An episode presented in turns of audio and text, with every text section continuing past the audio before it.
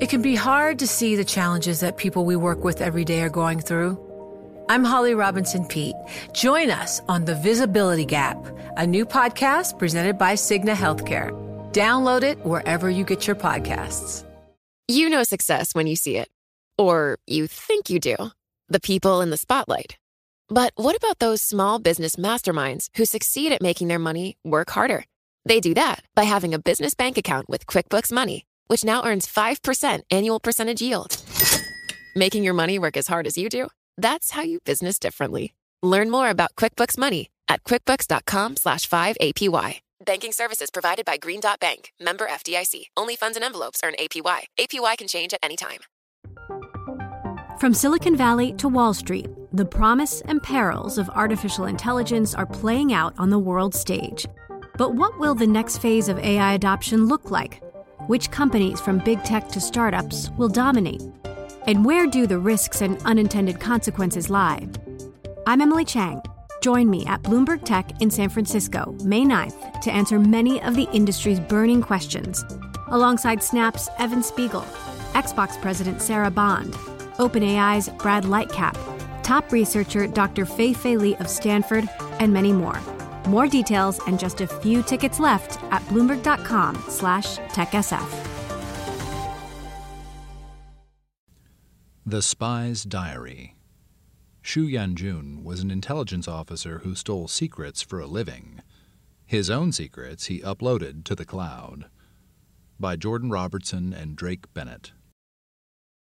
In January twenty fourteen, Arthur Gao, an aerospace engineer who was nearing retirement age, received an email from a long-lost acquaintance in China.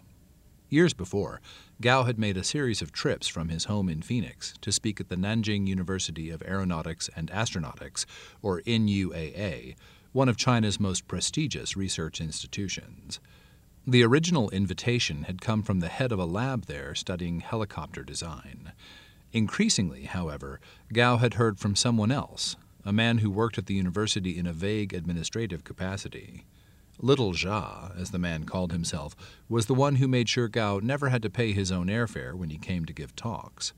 When Gao brought his mother on a two thousand three visit, Zha arranged and paid for them to take a Yangtze cruise to see the river's dramatically sculpted middle reaches before they were flooded by the Three Gorges Dam. The relationship with Zha had ended awkwardly, though. In two thousand three, he offered Gao money to come back to China with information about specific aviation projects from his employer, the industrial and defense giant Honeywell International. Gao ignored the request, and the invitation stopped. Now, in twenty fourteen, little Zha was reaching out again. The two started corresponding.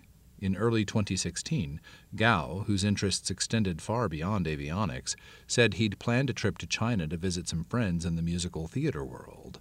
Zha was there that spring to meet him at the airport in Beijing. Waiting with him was a colleague Zha was eager for Gao to meet. Xu Yanjun was on the tall side, at five feet ten inches, with closely cropped hair, glasses, and a tendency toward bluntness. The three had dinner and met up again before Gao flew back to the U S Over pastries in Gao's hotel room, they discussed Taiwanese politics. Gao grew up there, as well as the engineer's evolving responsibilities at Honeywell. Late in the evening, Xu handed Gao three thousand dollars in cash. Gao would later testify that he tried to hand it back, but Xu was insistent. And then, you know, back and forth, and I took it eventually. The next year, Gao came back to China to give another lecture, this time a private one in a hotel room to several engineers and officials, including Xu. In preparation, Gao had emailed over PowerPoint slides containing technical information, including algorithms and other sensitive design data for the aircraft auxiliary power units Honeywell makes. "Because of the payment, I felt obligated," he would later tell a judge. Xu paid him six thousand two hundred dollars more, and two of his associates accompanied the visiting engineer on a two-day sightseeing trip to West Lake, famed for its picturesque gardens, islands, and temples. Gao was planning his next visit when, in the fall of twenty eighteen, agents from the F B I appeared at his home in Arizona to execute a search warrant. There would not be another trip. Xu, the agents explained, was not in Nanjing anymore. He wasn't even in China. He was in Ohio, in a county jail awaiting trial. The issue of Chinese industrial espionage is a fraught one. In November twenty eighteen, Jeff Sessions, then the Trump administration's attorney general, announced a program called the China Initiative, intended to combat the deliberate, systematic, and calculated threats from Chinese government-directed intellectual property theft. The program, however, ended up targeting largely academics, not for stealing secrets, but for failing to report affiliations with Chinese research institutions. In some instances, even those charges proved meritless. In February, amid concerns over racial profiling and the criminalization of scientific collaboration, the Biden administration shut down the China Initiative, though it vowed to continue pursuing cases involving the country. Nonetheless, the remit of Chinese intelligence services does cover industrial secrets, as well as military and government ones, and their leadership takes that responsibility seriously. Stealing secrets is what rising economic powers have always done. In the late eighteenth century, the newly independent U S offered bounties for textile workers to smuggle loom designs from the great British cotton mills. Those mills had been built in part to specifications once pilfered from Italian silk spinners, and that industry, in turn, wouldn't have existed without silkworm eggs spirited out centuries before from China. The modern Chinese industrial espionage apparatus, in its organization, scope, and ambition, far eclipses those predecessors. We consistently see that it's the Chinese government that poses the biggest long-term threat to our economic and national security, F B I Director Christopher Wray said in a speech in July. Since the nineteen nineties, prosecutors have charged almost seven hundred people with espionage, I P theft, illegally exporting military technology, and other crimes linked to China. Two-thirds of the cases have led to convictions, according to a database kept by Nick Eftimiades, a former official at the U S Department of Defense and a senior fellow at the Atlantic Council. Most of the rest are pending or involve fugitives. All are part of an intelligence-gathering apparatus that relies not only on trained spies and officers of China's Ministry of State Security, but also on ordinary engineers and scientists. This machinery remains largely opaque to outsiders. Limited to going after the people feeding information to handlers in China, U S authorities have been like narcotics investigators pursuing low-level buy and busts, while the larger criminal infrastructure hums along unscathed. At least, that was the case until Xu Yanjun's trial last fall. His arrest marked the first time an M S S officer was lured out of China and extradited to the U S, and it was more than a symbolic victory, yielding an extraordinary trove of digital correspondence, official Chinese intelligence documents, even a personal journal. When Xu was apprehended, he had with him an iPhone whose contents he'd faithfully backed up to the cloud, a lapse that allowed F B I investigators to recover all the data from Apple. Asked about the case, China's Ministry of Foreign Affairs responded, "The accusations by the U S are completely fabricated. We demand the U S handle the case in a fair manner and ensure the legitimate rights of Chinese citizens." Over two and a half weeks from late last October into November, federal prosecutors in a courtroom in Cincinnati drew on the wealth of digital material the forty-one-year-old Xu had stockpiled to lay out a portrait of him, his training, methods, and ambitions, his vices and private doubts and grievances. Translated from the original Mandarin, it's an unprecedentedly intimate portrait of how China's economic espionage machine works and what life is like for its cogs. One of the pieces of evidence presented at Xu's trial is a four-page document from October twenty fifteen, whose dry title reads, "Cadre Approval Removal Appointment Application Form." In the top right corner of the first page is a photo of a fresh-faced Xu in uniform, his mouth set, but his eyes carrying the hint of a smile. Below, in a box marked Current Post, it reads, "Deputy Division Director at sixth Bureau of Jiangsu Province Ministry of State Security." The document is similar in some respects to Standard Form eighty-six, a questionnaire American intelligence employees are required to complete. But the paperwork of an autocratic one-party state has an added richness, functioning as not only a professional and personal biography, but also a political one. Bradley Hull, the F B I special agent who led the investigation of Xu, was asked at one point in his testimony if he'd ever seen such a form. "No," he replied, "no one has." Xu was born in nineteen eighty in a small town in Jiangsu, a province on the Yellow Sea just north of Shanghai. His father was a manager at an agricultural company, and his mother worked at the county finance bureau. Before communist rule, Jiangsu had for centuries been a wealthy trading hub. Nanjing, its capital city, had served multiple dynasties as an imperial seat. Deng Xiaoping's economic reforms, whose emergence coincided with Xu's birth, made the province once again a gateway to the wider world. Multinational technology companies such as Hitachi, Philips, and Samsung built manufacturing facilities there, bringing with them jobs and money, and proprietary information. It was natural for the Jiangsu branch of the M S S to develop an industrial focus. Xu left home for college, studying electrical engineering in Nanjing. He joined the Communist Party and in February two thousand two was appointed secretary of a village youth league committee in Yancheng, a city near his hometown. It was his first step up in the vast civil service cadre bureaucracy through which the party runs the country. The M S S promised a different kind of power, though. The next year, the M S S promised a different kind of power, though. The next year he was hired there, returning to Nanjing and finding a mentor in Zha Rong, Little Zha, who'd been so helpful as an unofficial travel agent for Arthur Gao. The two M S S officers The two M S S officers developed a specialization in aircraft technology work. Xu married a fellow party member and had one child, a son. By late twenty thirteen, Xu had ascended to the rank of section chief, and the portrait of him begins to fill out with other information, some of it extracted from his phone and cloud backup, some of it gathered in other counter-espionage investigations by the U S and its allies. At the time, Zhu was targeting Frédéric Hascoët, a project manager for Safran Aircraft Engines of France. In partnership with G E Aviation, Safran was developing an engine called the Leap for narrow-body jetliners such as the Airbus A three twenty, the Boeing seven thirty-seven, and China's COMAC C nine nineteen. The engine's low-pressure turbine was assembled from steel segments at a plant in Jiangsu's sprawling Suzhou Industrial Park, where more than one hundred fifty of the Fortune five hundred have operations. Hascoët regularly traveled there to oversee this process, working closely with a local Safran manufacturing engineer named Tian Shi. Tian, however, was also working with Xu and the M S S.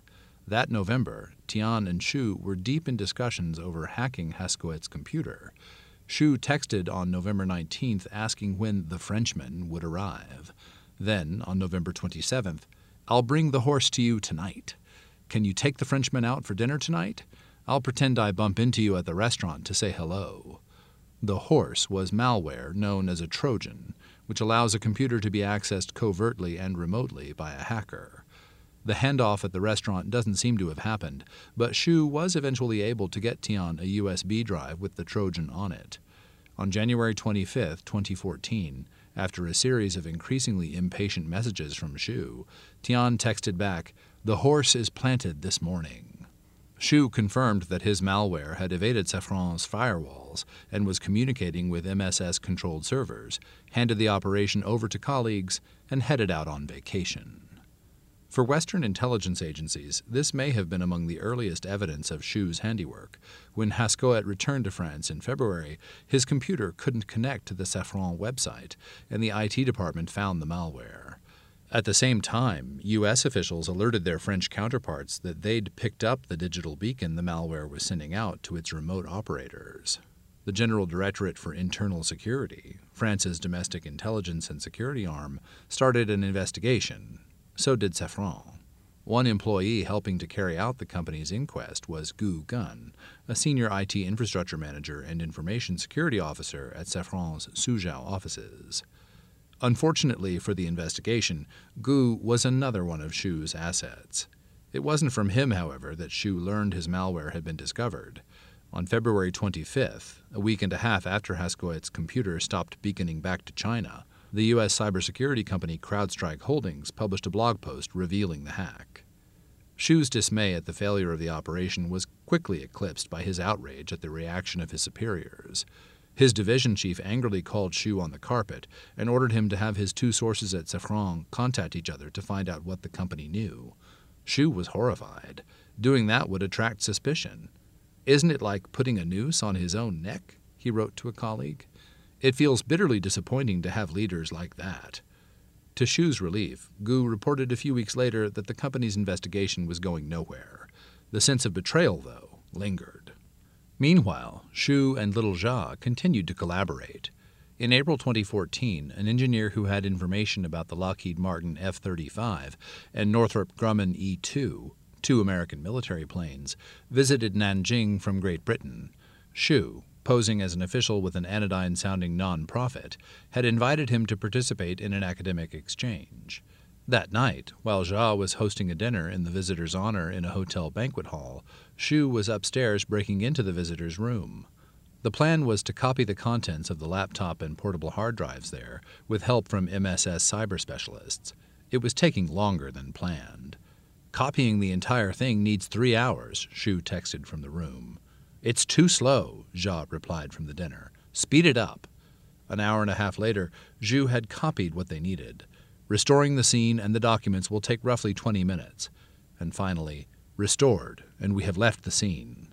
The banquet could finally end. Opportunities to play cat burglar seemed to have been rare, however, especially compared with a section chief's more mundane duties. One of Xu's most time-consuming tasks was helping run the local M S S recruiting efforts, sending emails to university officials who helped him disguise intelligence service job postings as coming from a local industry group.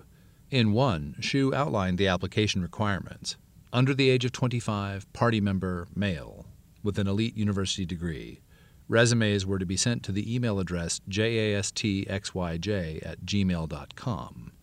JAST is the Jiangsu Association for Science and Technology, one of Xu's cover organizations, and X Y J are his romanized initials.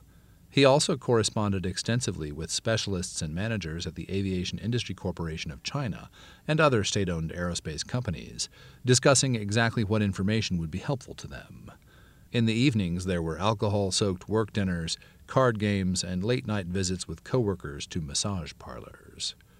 At the end of twenty fourteen, Xu's future at the M S S looked bright. Despite the Safran incident, his cadre approval form shows that his annual evaluation improved from competent to outstanding. In the spring of twenty fifteen, his division chief told him he was in line for the new deputy division director position, and on May twenty-second, Xu's iCalendar records show, the party committee approved him for the job. Zha, too, was promoted, remaining Xu's superior. And yet, as Xu's responsibilities increased, so did his disenchantment with his job. He complained in his diary when he languished in a probationary period before his promotion became official. In February twenty sixteen, writing to a friend who worked in a different M S S bureau, he bemoaned his stupid decision years before to leave his township government job. "I was really tricked." His superiors were autocratic and demanding, he wrote, and stingy with the expense budget. The next day, he messaged an acquaintance at an investment company where Xu had once referred a colleague for a job. "I'm not as capable as he is," he wrote, "or I would have gone a long time ago." Xu's ambition was curdling into something more cynical. Around this time, as part of a selective M S S professional development program, he enrolled in graduate studies in aeronautical engineering. The program was at N U A A, where M S S officers operate freely. The university is one of the Seven Sons of National Defense, an elite group of public universities that develop advanced military technologies for the People's Liberation Army. Xu seems to have treated his graduate classes like one more academic front operation. In an iPhone recording from December twenty sixteen, he's at a restaurant with a professor from the College of Aerospace Engineering, sharing fried meat with garlic and braised fish with spicy bean sauce. Xu, his eye on expenses, suggests that they not order too much. Against his better judgment, the professor has agreed to share information about an upcoming exam. Xu assures him that no one will find out about their tutoring sessions. "For a job like mine, we have a lot of friends out there who risk their life to work for us," he boasts. Still, the professor asks, how is Xu going to master a complex subject such as fluid mechanics, even with help? "Ah, fluid mechanics, that will be easier to pass," Xu replies. "I know everyone on that floor." Gradually, the conversation turns to the M S S officer's work, which seems to intrigue his dinner companion. "We are under great pressure," Xu says, over the din of the restaurant kitchen and the click of chopsticks. The leadership asks you to get the materials of the U S F twenty-two fighter aircraft. You can't get it by sitting at home. So you also have to flip someone, the professor says, to travel outside China and take the risk. That's correct, Xu confirms. One of Xu's collaborators at N U A A was Chun Feng, a vice dean with a distinctive pompadour, who ran the university's International Cooperation and Exchange Office. Chun's duties included issuing speaking invitations to notable foreign technologists, often, though not always, of Chinese descent. In March twenty seventeen, he sent one to an engineer named David Zheng at G E Aviation's complex outside Cincinnati. I learned from your online resume that you have accumulated a wealth of engineering experience in well-known companies such as G E Aviation, it read. The email was a form letter. The only personalization was the name of Zheng's employer, which Chun had discovered on LinkedIn. But still, Zheng was flattered at the invitation to give his first overseas talk, and he already had a trip to China planned for his college reunion and for a family wedding in his hometown in Anhui province, right next to Jiangsu. Zheng is a composites expert who worked at G E Aviation on jet engines. The General Electric Industrial Conglomerate, which once made everything from toasters to television shows, is now in large part a fan and turbine company, and it's very good at making them. Some are designed to harvest wind energy, and others, locomotive size, run gas power plants. Still others draw in and compress the air that, when infused with fuel and ignited, propels airplanes. In G E Aviation's most advanced engines, such as the forty-five million dollar G E nine X, which powers the latest generation Boeing seven seventy-seven, the fan blades and casings are made from composites, hardened, resin-infused carbon fibers of extraordinary lightness and strength. The Leap engine developed with Safran is similarly built. Lighter engines mean planes can carry more passengers, or more freight, and fly farther with less fuel. And, over time, composite blades are less likely than titanium ones to weaken from the torque of being spun at thousands of revolutions per minute, and less likely to break and fly loose as projectiles. Even within G E Aviation, details about the design and materials of these engines are inaccessible to most employees. So are aspects of the modeling and testing methods the company has developed. Certain safety tests required for Federal Aviation Administration approval require the destruction of an entire engine. Others require more macabre sacrifices. Proving that the assemblage can survive bird strikes involves launching bird carcasses of regulatorily specified sizes into its spinning maw. Competitors such as Rolls-Royce and Pratt and Whitney have been trying for decades to bring engines with composite fan blades and casings to market. Newer Chinese manufacturers are also working on the problem. Over the weeks that followed the initial overture, Zheng and Chun exchanged emails, in Chinese, about timing and logistics. Then, in early May, the vice dean's messages grew more technical. Is your work mainly in the design of pod and engine hood, or in the area of blades? He asked on May ninth. Colleagues at N U A A, he relayed, had suggested a title for Zheng's presentation. Application, Design, and Manufacturing Technologies of Composite Materials in Aircraft Engines. The engineer replied a few days later from Cincinnati to say the suggestions were fine. However, I am required to sign a technical agreement with the company that I work for here, he wrote. Therefore, a lot of the work that I have conducted at the company could not be shared. In hindsight, there were red flags in the email Zheng received next. It wasn't from Chun's university email address, but from jastxyj at gmail dot com, the same address to which Xu routinely invited M S S job applicants to submit their resumes. And though signed by N U A A's Chun, it seemed to have been written by someone who hadn't read all the earlier correspondence. Xu had actually written the email. The G E Aviation engineer had been handed off from the university official who'd found him on LinkedIn to the intelligence officer who would now handle him. And as handoffs go, it was clumsy. Xu was writing to ask Zheng to respond to an email Zheng had in fact just responded to. But the engineer just assumed that Vice Dean Chun was busy, or maybe bad about checking his email. By the time Zheng arrived in Nanjing on June first, he'd been assured that his talk wouldn't be expected to touch on anything sensitive. The trip went smoothly. The morning after Zheng's arrival, Chun and Xu joined him for tea in the lobby of his hotel on the N U A A campus, then took him to lunch. Xu introduced himself as Chu Hui and produced a business card identifying him as the Deputy Secretary General of the Jiangsu Provisional Association for International Science and Technology Development. In the afternoon, the group returned to campus, and Zheng gave his presentation to two dozen people he thought were students and faculty. When questions veered into specific and technical territory, as they often did, he declined to answer. Later, at dinner, Xu presented Zheng with two boxes of tea to go with a three thousand five hundred dollars speaking fee and travel reimbursement. A little over a week later, Xu, under his alias, messaged Zheng over WeChat to thank him. Zheng replied that he would love to come back for another exchange, as long as it does not involve any non-public information from the company. For Xu, this was a promising start, especially considering that little else seemed to be going well for him.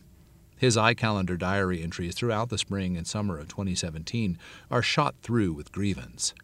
On March twenty-seventh, he was livid after Zha rejected a meal receipt and rebuked one of their colleagues.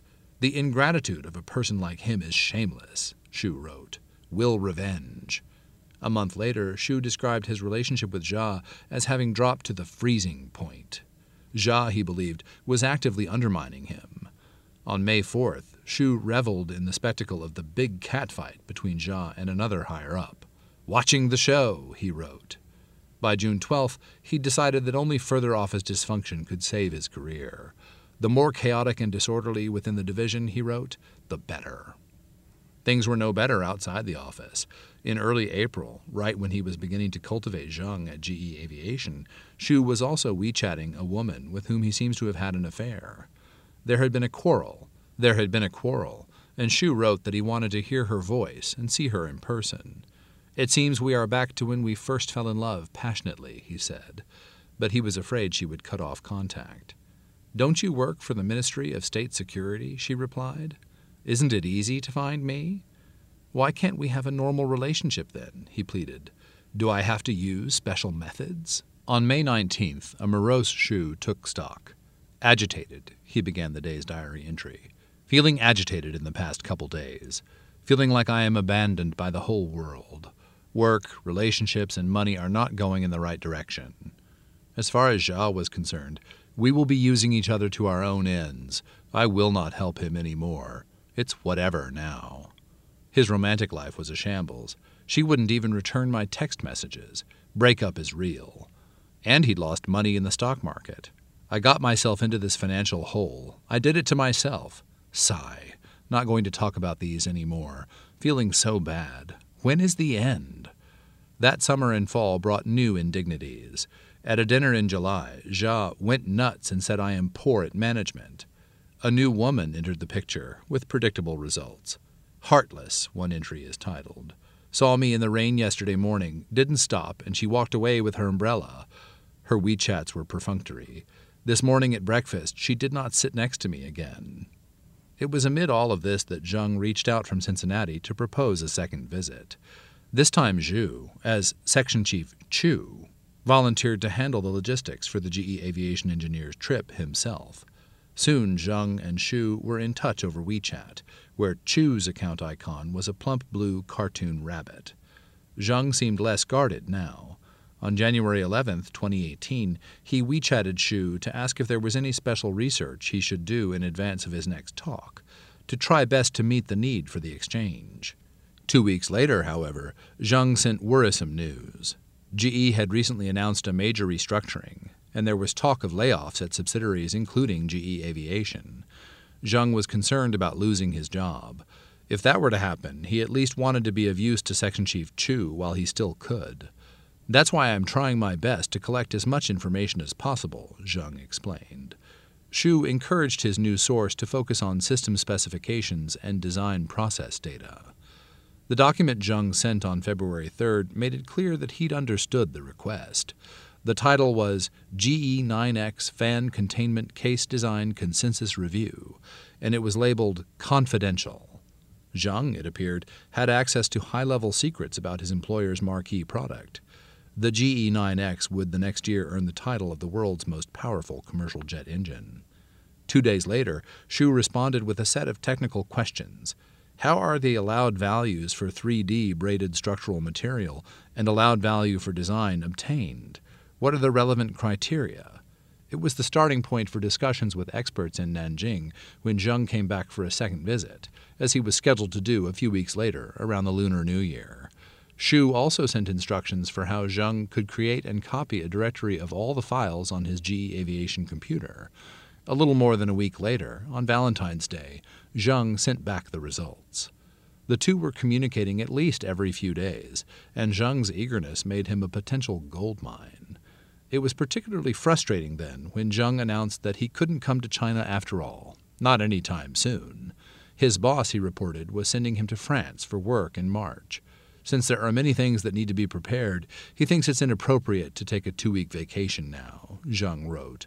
I am so sorry about this. Xu, a man well-versed in the thoughtlessness of bosses, understood. But perhaps, he suggested, they could meet somewhere else. Regrettably, he couldn't come to the U S, but if Zheng had time on his France trip, Xu might be able to meet him there. On February twenty-eighth, they discussed possibilities over the phone. In France, Zheng would be free on the weekends, and he'd always wanted to visit Belgium, the Netherlands, and Germany. Xu asked whether Zheng would have his work laptop with him. Zheng confirmed that he would, and he could easily export any files of interest. Is there other information that you guys might be interested in? He asked. I mean, I can look around and prepare. Xu said that wasn't necessary. We really don't need to rush to do everything in one time, he explained. Because if we are going to do business together, this won't be the last time, right? Xu was wrong about that. As Zheng spoke on the phone, he was sitting next to Bradley Hull in the F B I agent's car. Hull was listening to and recording the conversation, and he'd scripted Zheng's half of it. Months before, the M S S officer had himself been handed off. The previous summer, less than a month after Zheng's visit to Nanjing in June twenty seventeen, Hull had reached out to members of a special insider threat team at G E to inform them that the F B I was starting to investigate an employee for potentially stealing secrets. That employee was Zheng. It's not clear how the F B I learned about him, but either his trip or his correspondence with Xu appears to have set off alarms. G E agreed to cooperate, and the company and the Bureau began months of secret collaboration. On October twenty-fifth, Hull and a small team of agents and prosecutors came to G E Aviation's headquarters for three days of meetings about the case. In the early afternoon of November first, Zheng was called into a large auditorium on the G E Aviation campus. There he found two men from the company's security arm. They spoke with him for ten to fifteen minutes, then Hull and another F B I agent walked in. The agents took Zheng's phone. When he asked to call his wife, they handed him one of theirs and asked that he speak to her on speaker and in English. A search warrant was simultaneously executed at his house, where agents took away electronic devices and the Chu Hui business card from Xu. In the G E conference room, Hull and his colleague interviewed Zheng for seven hours, breaking midway for pizza. When Zheng went to the bathroom, one of the agents went too. He was free to leave at any time, they told him. They didn't mention that his car had been removed from the parking lot to be searched.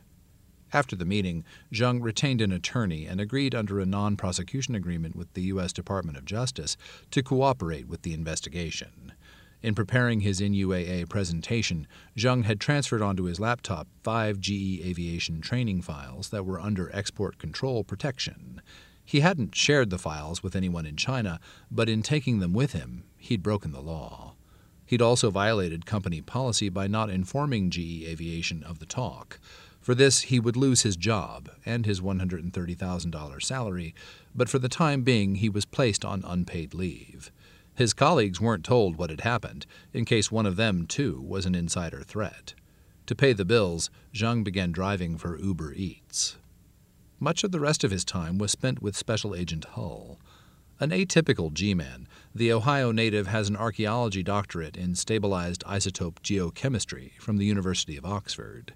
He came to the F B I in two thousand eight as a researcher at the laboratory division in Quantico, Virginia, where he looked at how to use isotopes in teeth to identify where corpses had come from. After a couple of years, though, he got bored. I realized I was a very educated ditch digger, he said when asked about it at Xu's trial. He applied to be a special agent and started working counterintelligence, first in Boston, then back in Ohio. Hull still had the patience of a lab bench scientist. As his investigation turned toward Zheng's interlocutors in China, it was painstaking and unhurried. Starting with the November twenty-first WeChat to N U A A's Chun Feng, reestablishing contact, each message was written by Hull in consultation with F B I analysts and linguists. The F B I team also benefited from an unusual degree of cooperation from G E. Companies typically try to make insider threats go away as quietly and quickly as possible, even if that means foregoing a real investigation. G E, by contrast, was keen to help. The files Zheng sent Xu, the ones that so impressed the experts he consulted with, were genuine G E Aviation technical documents, carefully chosen and edited to be highly suggestive but free of actual secrets. By early March of twenty eighteen, Xu and Zheng were down to two potential meeting spots, the town of Fontainebleau, outside Paris, and Amsterdam. "Let's meet at Amsterdam on the thirty-first, Xu WeChatted. He even settled on a venue, Lasergamen Amsterdam, a laser tag facility west of the city center. Zheng and Hull sent back a screenshot of a hotel reservation in Amsterdam and a train ticket from Paris. On March twenty-first, they sent another tantalizing document, titled G E Containment Analysis Technical Deep Dive. On the same day, the F B I filed a sealed criminal complaint against Xu. It connected him to more than one of his aliases, quoted extensively from his emails and texts, and mentioned photos that had allowed Zheng to confirm Xu's identity. The strong implication, which would go undiscussed at trial, was that investigators had by this point already gained access to Xu's iCloud account. One logical route in would have been the Gmail addresses he'd used for years to recruit both M S S job applicants and sources, and, it turned out, to register with Apple. Then, two days before the planned meeting, Zheng WeChatted with one last change. His boss was sending him to Belgium that weekend, he said, to provide some technical support to the Safran branch there. That meant Amsterdam was out. But could Xu meet in Brussels on April first, Easter Sunday? Xu had little choice but to accede. Still, he knew he was taking a risk by arranging a source meeting far outside the security of China's borders and on someone else's terms. On March thirtieth, preparing for the trip, he exchanged WeChat messages with a username most likely belonging to his wife. After a mundane exchange, no, she hadn't seen his special travel pillow. He wrote, "I put a U S B drive in the eyeglass box in the middle of the bookcase, and it contains some encrypted documents. If something happens, someone will come to you and tell you the password." The response came within a minute. "Oh my God, don't scare me like this." The next day, March thirty-first, Xu and a colleague, Xu Hung, flew to Amsterdam and took the train to Brussels, two hours south across the low coastal plain. That evening, Zheng messaged that he'd just arrived in Brussels. There was a Le Pain Quotidien near his hotel that would be perfect, he reported, in the Galerie Royale Saint-Hubert, a collection of stately nineteenth century shopping arcades in the city center. The cafe upstairs was quiet. "Okay," Xu responded. "I will let you know when I am about to be there." Zheng was in Brussels, that much was true, but he hadn't just arrived. The hotel room he was writing from was the base of operations for Hull's team. The F B I had settled on the city a while before. Belgium's extradition treaty with the U S is part of an overarching set of agreements with each European Union country, some of the strongest and most comprehensive of their type in the world. The drawn-out discussion of different European cities had been a ruse, paced to draw Xu further and further out of his comfort zone. The next day, April first, Xu and his colleague arrived at Le Pain Quotidien more than two hours early. He texted Zheng to say they were there at twelve forty-three p m A half hour later, Zheng replied, pretending that he'd just finished up Easter Sunday lunch with his boss and team. Then, at three twelve p m, he wrote, falsely, that he'd arrived at the cafe. "I am here now. Are you here?" In Zheng's place were officers of the Belgium Federal Police, who arrested Xu right after he received the message. Xu Hung was also taken into custody. He was found to be carrying multiple SIM card readers and brown envelopes containing seven thousand seven hundred twenty euros and seven thousand dollars. Because he wasn't part of the arrest warrant, though, he was soon released. The two men had brought along a one terabyte hard drive and some mostly empty memory cards. Xu Yanjun, who was traveling under his real name, had his passport and national I D, and was carrying two phones. One was a Huawei Mate S, password Xu Yanjun nineteen eighty, containing, among other things, a list of questions about fan blades. The second was the iPhone with which he had so diligently documented his life. At his trial, which began on October eighteenth, twenty twenty-one, in Cincinnati's Potter Stewart U S Courthouse, Xu didn't testify. He barely spoke. At one point, Stijn Bervoets, the Belgian police chief inspector who'd arrested him, stood up from the stand and identified him. At another point, Zheng did the same. But otherwise, the real-life Xu sat on the margins of the proceedings, silently listening to his court-appointed translator as his innermost thoughts were read out loud in a foreign language and parsed in a courtroom seven thousand miles from his home. He did not respond to letters, in English and Chinese, sent to him in jail asking him to speak for this story, and ultimately declined through his attorney to comment. In the indictment, unsealed when Xu was extradited to the U S in twenty eighteen, the Justice Department charged him with conspiring and attempting to commit economic espionage and steal trade secrets. The evidence in this case, nearly all of it, came from his own words. There's hardly another case like this, Assistant U S Attorney Timothy Mangan said in his closing argument to the jury. You don't have to resolve any kind of he said, she said dispute. These are his own statements, his admissions. F B I search warrants to Apple and Google had opened up his iCloud and multiple Gmail accounts, and digital forensics experts at the Bureau had mined the contents of the phones recovered at the arrest. Investigators were not able to recover anything, however, from the iPhone Xu Heng had been carrying. The day after the arrest, someone remotely accessed the device and wiped it clean. At trial, Xu's attorneys didn't deny that he was an intelligence officer. "He's a recruiter," said Ralph Conan, of Taft, Stettinius, and Hollister, in his own closing argument. He's affiliated and works for M S S. Nobody's ever hidden from that. But that doesn't mean he succeeded in stealing any actual secrets, or that he was even trying to. The defense was at pains to underline Xu's flouting of basic espionage tradecraft. How does a man who is a super spy travel under his own identity? Conan asked the jury. Xu, with his envelopes of cash, his detailed technical questions, and his malware, may have gone right up to the line, his lawyers argued, but he didn't cross it. There were no requests for secret information, Conan told the jury. There was no ask there. And when Zheng suddenly began forking over internal G E documents, it wasn't up to Xu to tell him what was or was not okay. What's happened here is Mister Xu, my client, has become a pawn, Conan concluded. A pawn in the tense place between U S industries trying to exploit China and trying to get along with China, right? On November fifth, twenty twenty-one, the federal jury convicted Xu on all counts. He faces a maximum sentence of fifty years in prison and five point two five million dollars in fines when he's sentenced this coming November fifteenth.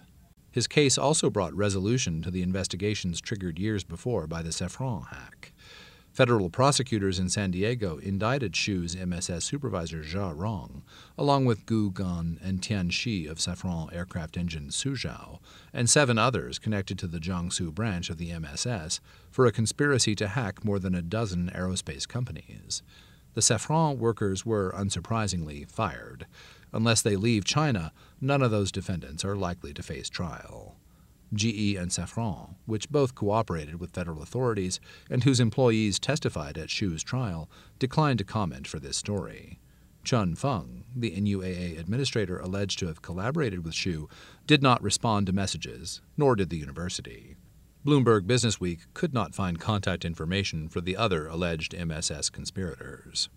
In Arizona, Honeywell's Arthur Gao was also indicted and pleaded guilty to exporting controlled information without a license. On March tenth, twenty twenty-two, four months after testifying in Xu's trial and three years after being fired by Honeywell, he was sentenced to three years probation and a ten thousand dollar fine.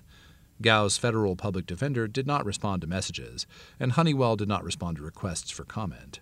The F B I's Hull was promoted, in early twenty twenty, to supervisory special agent, in large part because of his work on the case. Zheng found a new job shortly after G E Aviation let him go, though at his request the new employer was not named at trial. He's less interested in sharing information than he once might have been. He declined through his attorney to speak for this story, and he didn't respond to messages on LinkedIn. With Crystal Tse.